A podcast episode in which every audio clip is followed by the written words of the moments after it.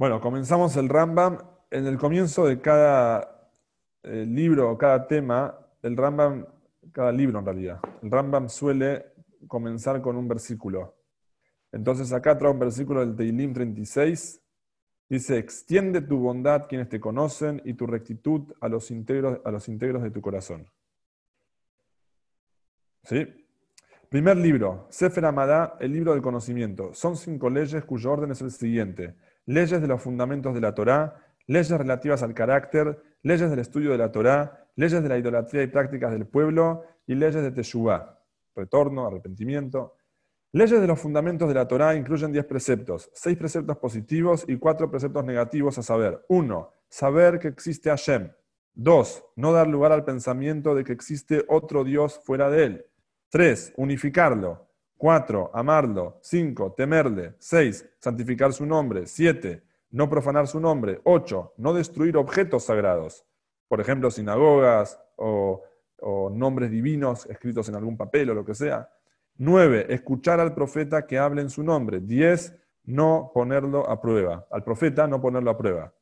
La explicación de estos preceptos se halla en los capítulos a continuación. Capítulo 1.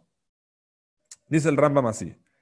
Uno, el fundamento de fundamentos y el pilar de las sabidurías es el conocimiento de que hay allí. ¿Dónde es allí? Incluso en los niveles inferiores de la existencia física, o sea, en todos lados. Un ser primigenio que hace existir toda existencia. Todo lo que existe en los cielos, en la tierra y entre ellos, solo existe por la verdad de su existencia.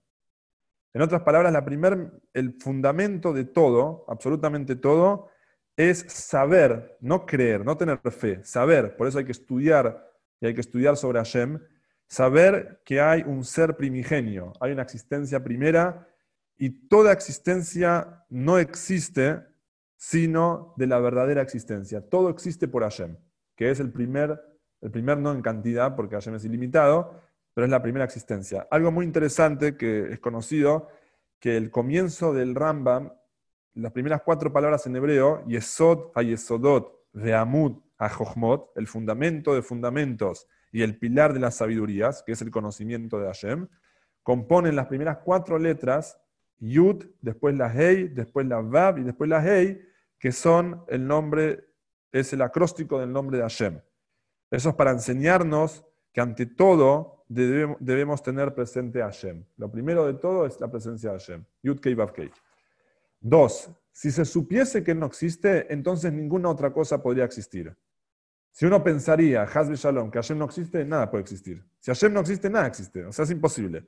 Tres, si se supiese, si pensaríamos, ¿no? Que no existe ninguna creación fuera de Él, si uno diría, lo único que existe es Hashem, él seguiría existiendo por sí mismo. Y el hecho de que las creaciones no existiesen no anularía su propia existencia, pues todas las creaciones precisan de Él, pero Él, bendito es, no requiere de ninguna de ellas. En consecuencia, su existencia no es como la de ninguna de las demás creaciones. O sea, el hecho que las existencias que nosotros conocemos puedan no existir y que necesitan para existir de Hashem, mientras que Hashem es distinto, hace que su existencia es una verdadera existencia en todo sentido, no como la existencia nuestra que es relativamente verdadera. Existe, pero es relativo. Necesita de algo y va a dejar de existir en algún momento. Cuatro, eso es lo que dice el profeta. Hashem es el Hashem verdadero. Así dice Irmiau. Él es la única verdad y no hay nadie con una verdad como la suya. En esto, lo que, es esto lo que declara la Torá no hay nada fuera de Hashem, fuera de Él. Es decir, no hay allí ninguna existencia verdadera como la suya. O sea, lo que decíamos recién, el único que existe sin depender de ninguna existencia es Hashem. La única existencia eterna que tampoco necesita a nada para existir. Cinco. Esta existencia es el Hashem del universo, amo de la tierra que dirige la esfera celeste con fuerza infinita e ilimitada una fuerza ininterrumpida, pues la esfera gira constantemente, lo cual no sería posible si no hubiese quien la hiciera girar. El bendito es quien la hace girar sin mano ni cuerpo. Hashem hace que de una manera ilimitada e infinita toda la esfera y todo lo que hay tenga movimiento. la unicidad de Hashem. El sexto alajá dice así, el conocimiento de lo citado es un precepto positivo, como dice, yo soy Hashem tu Hashem. El que supiese que hay allí en la creación otro Dios fuera de Hashem, transgrede un precepto negativo. Como dice, no tengas otros dioses ante mí, si el segundo mandamiento. Y estaría negando la, esencia, pues este es el principio esencial del cual todo depende, como dijimos al principio. Entonces, el primer mandamiento es creer en Hashem, y como lo dijo el Rambam, en realidad también saber, estudiar, conocer hasta lo que podemos conocer. Y si uno piensa, Hasbe Shalom, que hay otra cosa, otra, otro Hashem, Hasbe Shalom, está transgrediendo y también está negando la esencia, porque de esto depende todo. Siete, Hashem es uno, ni dos, ni más de dos, sino solamente uno. No hay una unidad como la suya en ninguna otra unidad que pudiera hallarse en el universo. No es uno como una especie, que incluye muchas unidades. O sea, cuando vos decís uno, das lugar a que hay dos. No es como una especie, como el ser humano. El ser humano, hay un ser humano, hay dos seres humanos. Ni tampoco uno como un cuerpo, que se divide en diversas partes y dimensiones. El cuerpo es largo, ancho, profundidad, y un montón de divisiones.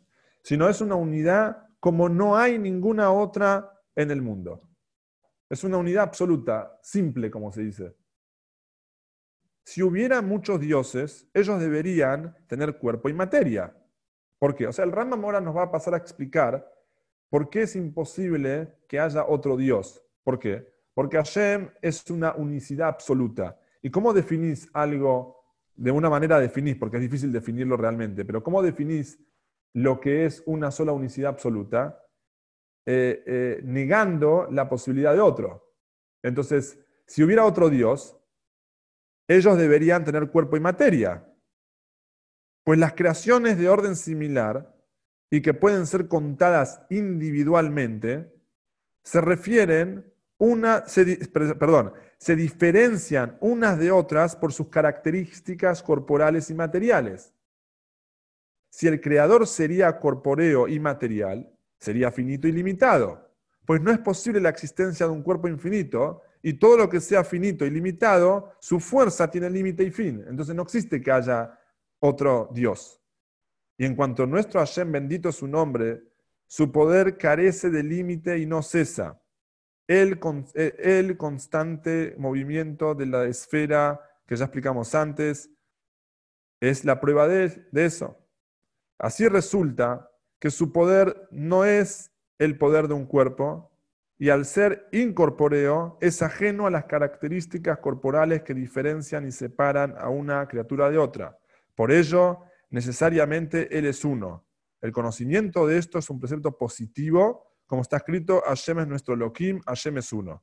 Acá traen el paréntesis, las, las cosas materiales se diferencian unas de otras, ya sea por la forma propiedades, lugar, tiempo, etc. Como se explicó que Hashem es incorporeo, ello significa que no hay nada que lo diferencie de los demás, pues no existe otro igual del cual deba diferenciarse y por lo tanto Él es único. 8.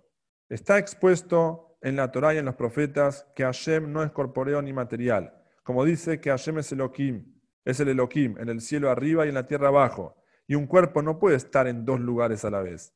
Y expone, pues ustedes no vieron ninguna imagen, y además, ¿con quién me comparan e igualarán? ¿Con quién me compararán y me igualarán? Si él fuese un cuerpo, sería semejante a los demás cuerpos. Entonces está trayendo diferentes fuentes de que Hashem no puede ser un cuerpo. Si es así, que Hashem es incorporeo, ¿qué significa lo que expone la Torá bajo sus pies o escritas con, los dedos, con el dedo de Hashem, de Elohim? la mano de Hashem, los ojos de Hashem, los oídos de Hashem. Hay un montón de versículos que hacen referencia a miembros. Más bien, es una adaptación al entendimiento humano que conoce solo lo corpóreo y la Torah se expresa como lenguaje humano. Y todas esas expresiones metafóricas son metafóricas, como, expone, les daré filo al brillo de mi espada. ¿Es que acaso él tiene una espada? ¿O con una espada provoca la muerte? No, son solo alegorías. Y lo mismo es aplicable a las demás expresiones. Siempre que aparezca una expresión haciendo referencia a un miembro o algún objeto, es solamente una alegoría para poder entender el concepto. La prueba de ello es que un profeta declara haberlo visto a Hashem con ropas blancas como la nieve, así dice el profeta Daniel. En tanto que otro profeta, Ishayahu, lo vio con vestimentas rojas de Botzra. El mismísimo Moshe Rabenu lo vio en el mar como un valiente guerrero que estaba librando una batalla. Y en el Sinai como un oficiante, como un Hazán envuelto en un talit. Resulta entonces que Hashem no tiene ni imagen ni forma y que todos esos eh, versículos son visiones proféticas. Acá traen paréntesis, el mismísimo hecho de que cada profeta lo vio diferente significa que no tiene imagen ni forma y que son solo visiones alegóricas y proféticas. El entendimiento humano no es capaz de, captar, de captar ni investigar la verdadera existencia de Hashem. Es solo lo que exponen las, las escrituras. ¿Acaso hallarás la comprensión de Hashem? ¿Acaso hallarás límites al Todopoderoso? Entonces, por eso hay diferentes versículos que parecieran como si es algo físico, pero no lo es. Entonces, Alajá 10, ¿qué es lo que Moshe Rabeinu quiso comprender cuando pidió a él, muéstrame por favor tu gloria?